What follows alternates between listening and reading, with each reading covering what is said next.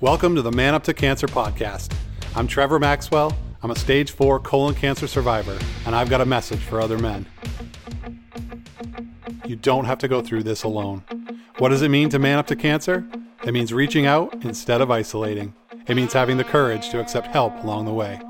To me, manning up isn't just about being tough. It's about knowing that we're stronger and smarter as a pack than we are as lone wolves.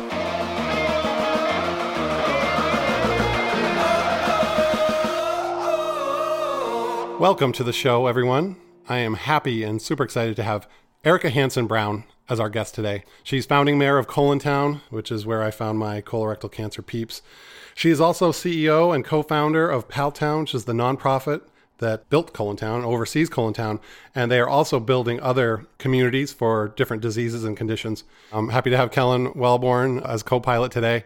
So, Kellen, just before we get to Erica, checking in real quick. It was a big day today in the Maxwell household because this morning, Sarah, it's like day 4,542 of quarantine, right? Yeah, I've stopped counting. Right. We have no idea what's going on. I don't know what month that is. But this morning, it was a big moment because Sarah trimmed my eyebrows. Nice. You know, it is one of the things that if we don't look ourselves in the mirror enough, nobody else is going to. well, right. So she's like, You look like, and I'm very, I kind of want to be a Scottish Highlander, right? Like from the 1500s, but she's like, you look like that person now. So we need to get this under control. Well, and she wants you to be able to see. I mean, it really.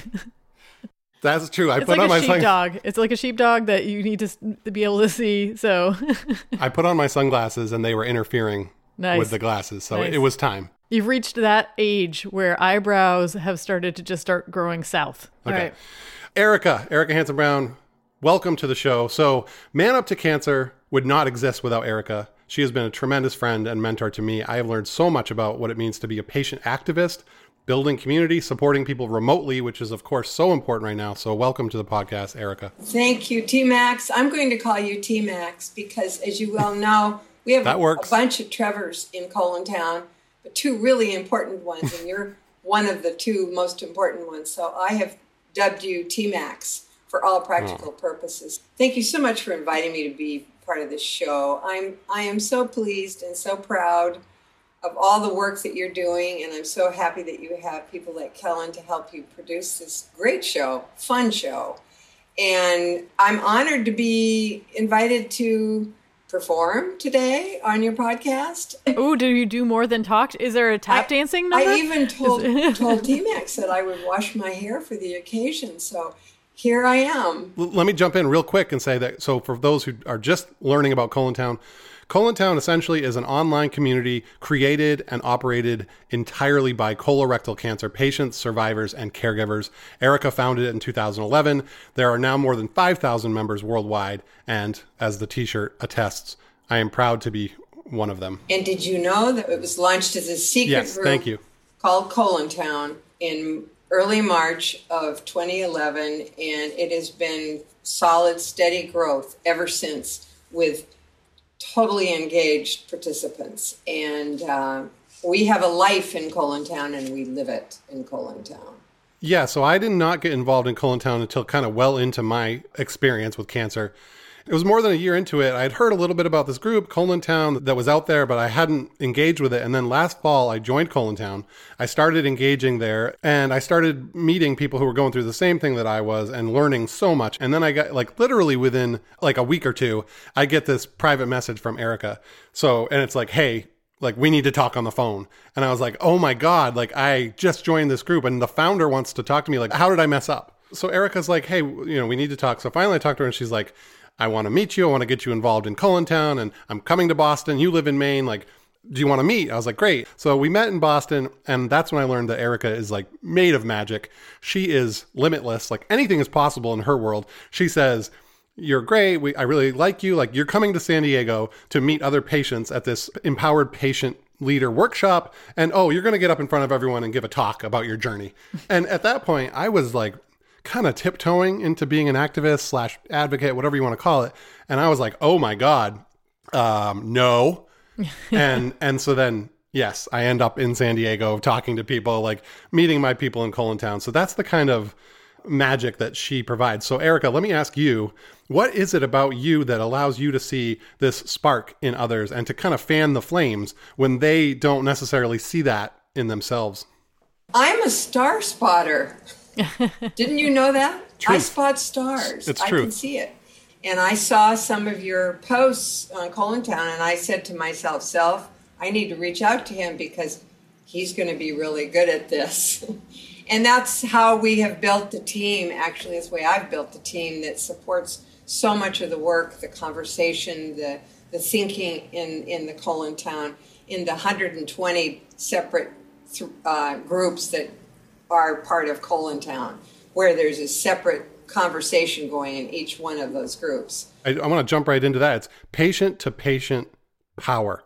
So to me, Town, it's really this think tank. Really, it's it's where learning happens, where patients share their experiences, their knowledge. It's like a cauldron of the best ideas on how to give yourself the best chance at survival and how to cope with all the crap no pun intended, uh, along the way. So, did you understand the significance of that patient to patient networking when you founded Town, when you started this in 2010, or did that come along the way as the community grew and evolved? I absolutely expected it and knew about it. My background as a star spotter, again, is that professionally, I was, before I was diagnosed with cancer, I was a corporate headhunter.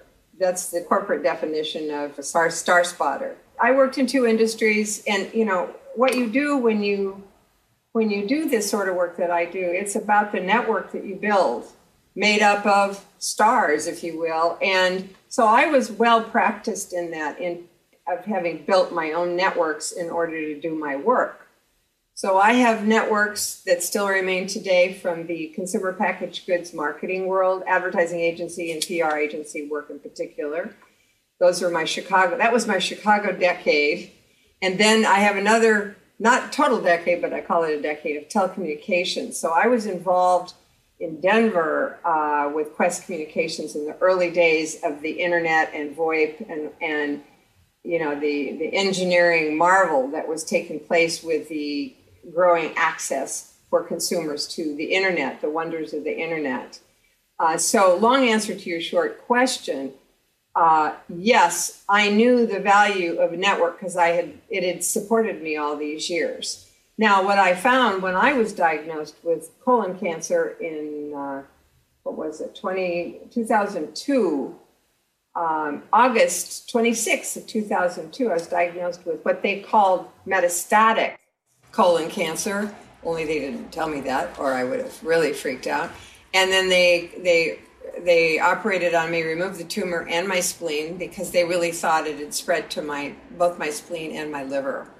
But what happened for me was that I was downstage to, to because of surgery to stage 3C. A little too close to four and metastatic for my my uh, liking, but I took what I got and then got started on on chemo. But what I found the minute almost that I was diagnosed was that there was no one in my vast network or networks anywhere that copped to knowing anything about colorectal cancer. So what I recognized then was that there really wasn't a network. And then after I was, you know, recovering from treatment and starting on the five year uh, journey, which we all know, um, I started being asked to come to DC and New York to talk about my experience, and I kept asking about this network, and, and I was told that, yeah, there it, there it was, but it, it wasn't there was no network. It sounds like from your story and the the points that you bring about when you were going through your care and your needs for, you know, a network, especially since it seems like you're an extrovert by nature as well as Me? somebody as well as well as as well as somebody who understands the power of people, especially with your former career. You understand the power that people can bring to advance advance technology, advance careers, advance, you know, well-being within communities and it seems very very similar to how Trevor was feeling during his treatment time and what he was looking for, and specifically when it came to men and the feeling that he had. So he had found a network within Town, which he was very thankful for. Mm-hmm. And Trevor, you can always correct me and interrupt when No, I'm no, getting I've- this wrong. no, you're but spot on. It seems like you had found a network there, and then, but on top of that, you had this little bit of a void of really finding the voice within the male community. So your community sounds like gave him this one step that he felt that you had generated and then he needed this extra layer but that your network had shown him the power of the network especially through these face, facebook Yeah, channels yeah. and just starting there particularly i've listened to you interviewed previously and you mentioned that you know starting in a place that is free is is always nice Especially when you don't have any money. Right. Especially, well, in both of you, in, in the same times that you're trying to come up with these things, are also the same times that you're struggling with the payment of the care that you're receiving, which puts people in large holes, you know, of financial need. And so you're trying to help this network at the same time that you're also trying to, unfortunately, pay for the healthcare system in which you're surviving on. Yeah, no, you nailed it. I mean, she is a community building superstar and role model.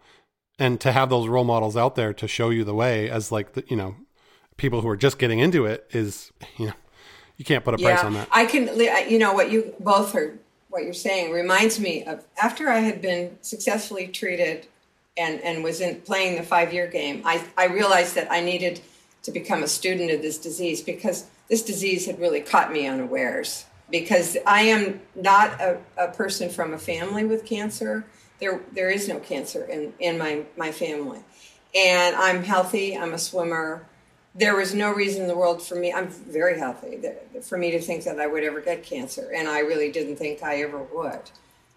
So i was caught unawares when i was diagnosed where when i was stricken until i was diagnosed. And then after diagnose, diagnosis and treatment recognizing that there was nowhere I, I remember sitting in a meeting at the american cancer society in denver where there was one other survivor and all I wanted to do, and I could feel it, it was visceral. All I wanted to do was to talk to her and find out how she survived. That's when I keyed in on.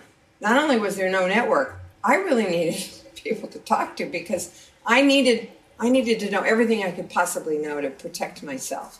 So that came. The, the passion was born then for, this is a survival thing my other network building was about making a better life if you will and a career and i really enjoyed it but this is about survival and and and i can't emphasize that more but yes i was pretty well practiced in it before Yeah, absolutely. And that really resonates with me. So now that I have two awesome feminist uh, role models on the show with me, let's talk about the guy problem. So we acknowledge the guy problem, and, and which is that men tend to isolate and go into their man caves when diagnosed, and, and much more. Um, it's much more common for men to kind of check out where women are are reaching out. So one of the reasons that Man Up to Cancer is a thing is because of Colon Town, and there's not a lot of guys engaging with Colon Town. There are some, but there should be more. And so when men are not engaging in Colon Town and other disease specific groups, they are missing out. They are they are missing out on conversations that could literally extend their lives or even save their lives. And this is not an exaggeration. Like I've seen it. I've seen it in the groups. It happens a lot.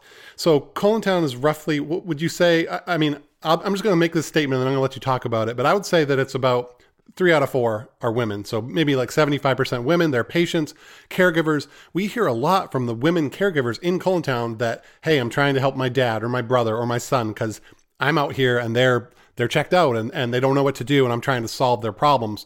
So this problem of male isolation is not new. It's something that has I'm assuming has always been a challenge for Colon Town itself. maybe a tad more uh, than a quarter is are, are the guys but you know I, I think you're asking me for an answer and i have been thinking about this a lot um, first of all poor guys i feel so sorry for men because because for some reason they've been raised to think that they they didn't have feelings and shouldn't express their feelings and their fears and and and I, I- that's just a, t- a sorry state of affairs for guys it really really is Right. um, but there's a, a piece missing that I think that they're not being taught. They are taught now. Who started chambers of commerce and Kiwanis, the service organization? Men. And what Town is about is more than just service for me. It's my opportunity to provide service, thus learning and and feeling better uh, maybe gaining more strength because I'm engaged in service for others. But to me, that's something that if you can get out to the guys, it's it's not about helping you. It's not about it's not about your deal really. It's really about others.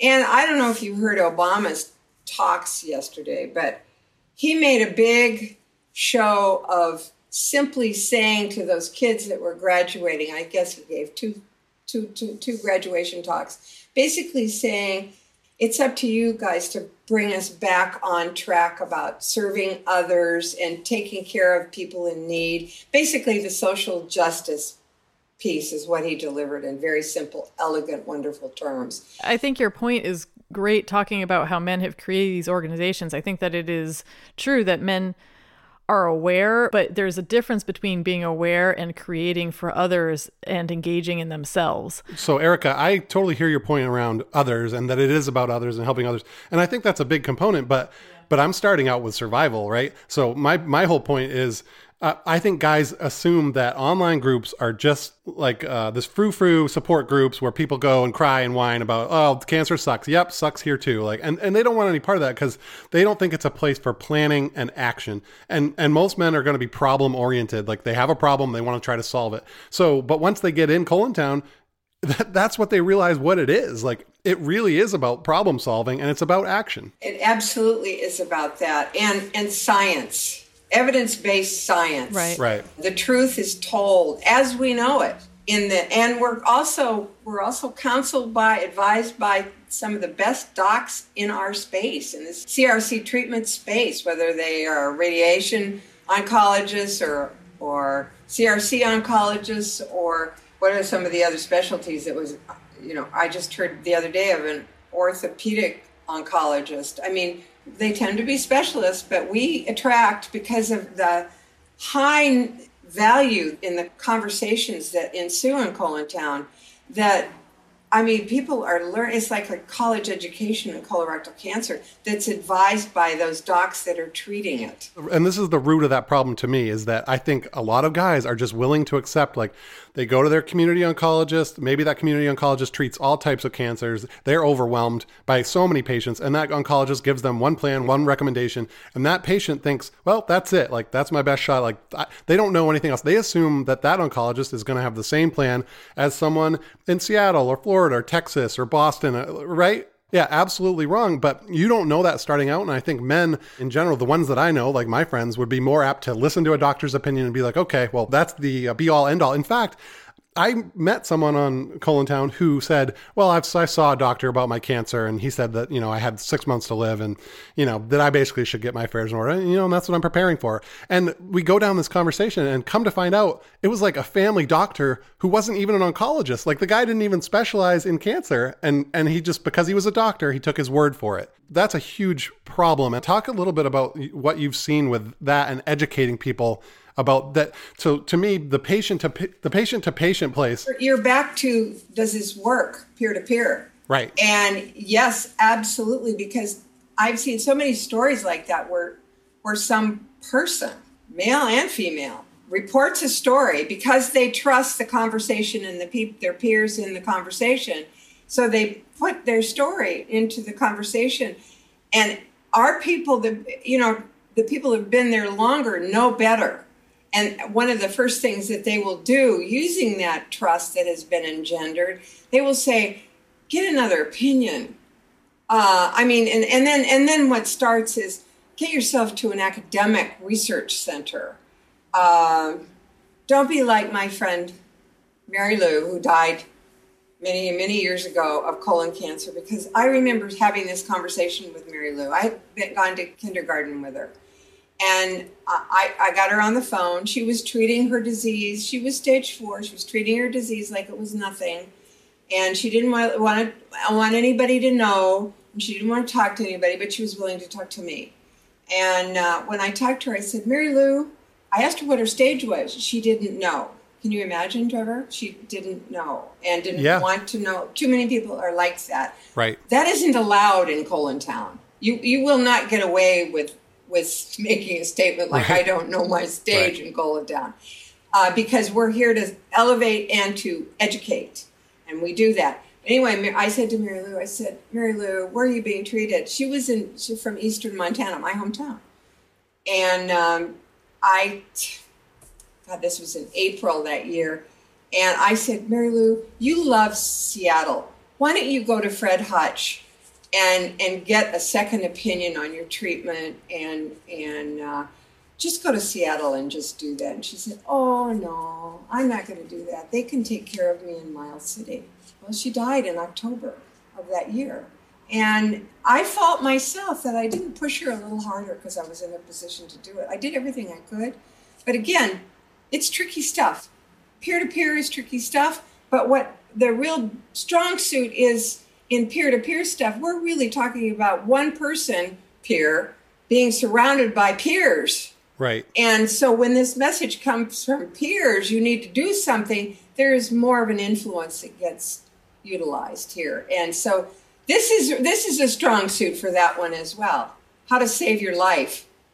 right, how to save your life. And I don't want to give people the wrong opinion about those community oncologists because this is not a knock on them at all. Like they are busting their butts helping as many people as they can. They do not have the time or resources to stay up on every single cancer type, what's happening with the innovation and the research and the drugs coming out. Like it's it's impossible for a local doctor to be able to do that. Which is why, to me, what I've learned through Colontown is the best way to digest the latest information in the field of colorectal cancer, and then how to apply that to your decision making as a patient is to network with other patients, generally who are a lot smarter than you are. So this is great because in Colontown, I meet all these science people. Like I'm not a science person, but I have these amazing science people who are also patients curating this information for me and telling me like, "Hey, Trevor, check this out and what's going on here." This is information that that I do not get anywhere else. So that's why I get so sorry. Kellen knows that I get fired up about things, but this is one of my this is absolutely one of my missions and passions is to let people know the power of patient to patient and Erica is, you know, you exemplify of what what that can do. Any thoughts on why Colontown does it so well? Well, I like to say that we generate magic inside Colontown. You know that. Well, if if you're a star finder and you also know how to apply magic, that seems like the two pieces that, you know, kind of are yeah. Historically, the patient has been not seated at the table, the decision making table about the disease. Out of an abundance of concern that the patient doesn't, you know, this is tough, right? So we doctors over here and researchers need to figure out what's the best treatment, and they they can't possibly understand. That's the old-fashioned way. Mm. That was going on, and that's still kind of taught in the med schools. Um, although I hope it isn't, because basically what we are is the tippy beginning of the patient movement. We demand a seat at the decision table, and we come armed with the science. And it's been, I've heard too many stories where our patients go into the clinic to their oncologist, first class oncologist, not the community oncologist. And they have a ream of clinical trials that they want to discuss with the oncologist the oncologist turns around and says, You know more about all of this than I do.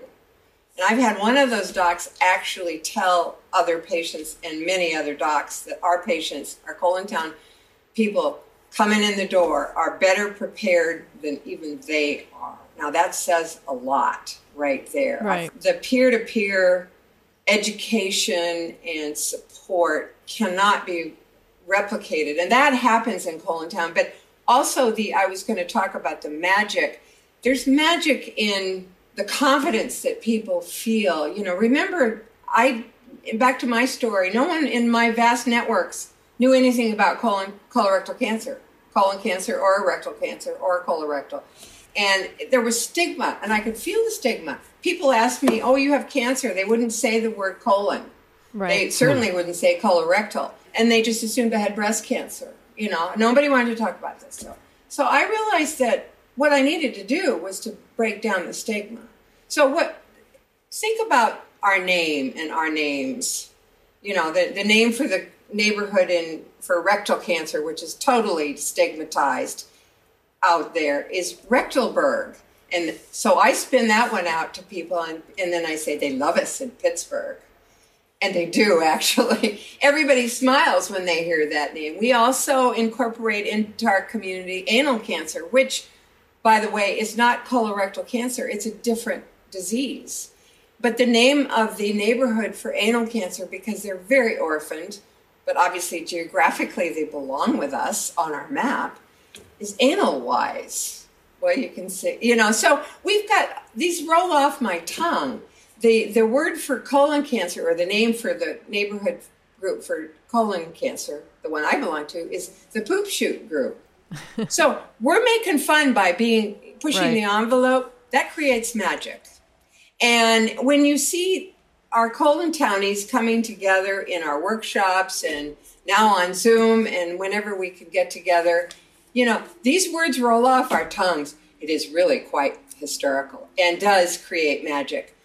There is another thing at work here, and that is the life that is led on Colon Town, and it is led online.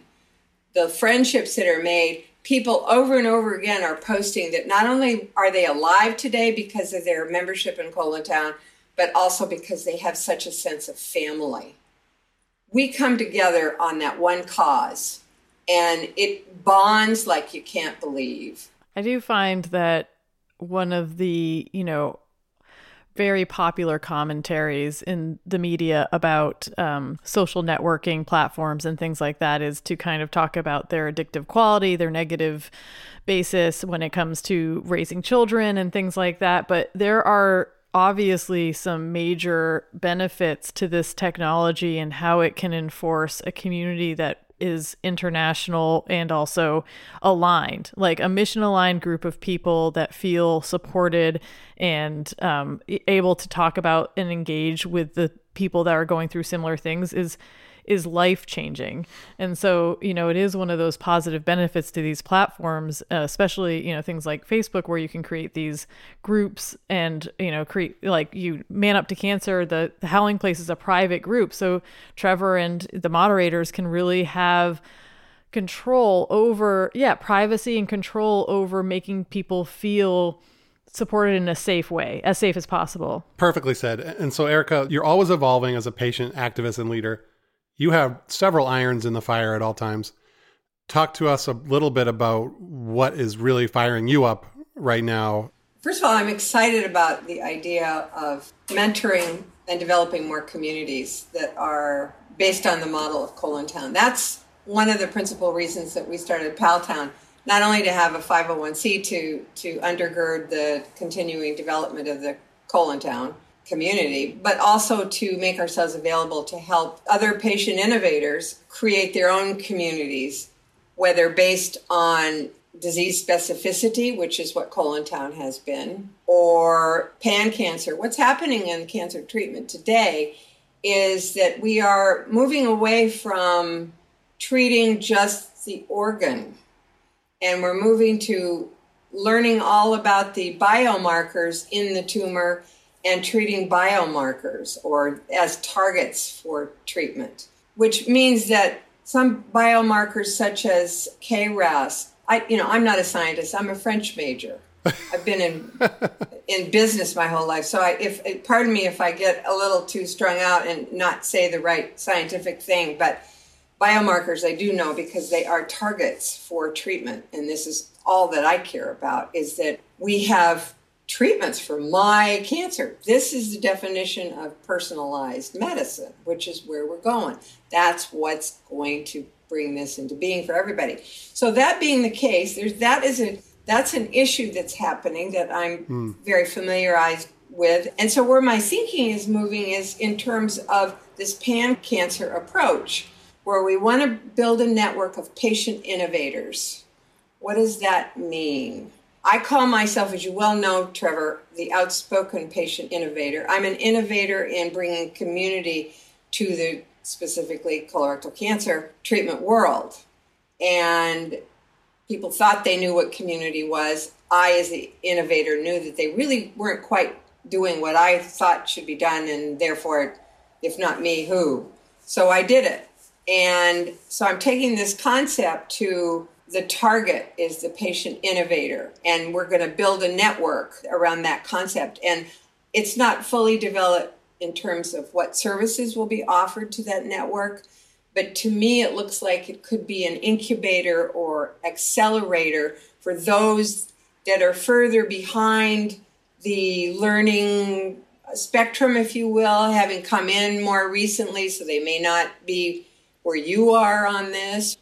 Knowing the science and being able to utilize the science. What I'm starting to see is we have a cast of characters who have created innovations in cancer care. You're one because what you have done here with Man Up to Cancer is you've employed and you are employing all the techniques that I used actually for mm-hmm. Colon Town. You used the Blue mm-hmm. Ocean strategy. You knew that there were no groups for men with cancer. If there were, you weren't hearing about them and you didn't know where they were. So, right. if not you, who? You did that. And you have these ideas of something you want to do that's based on your experience as a patient.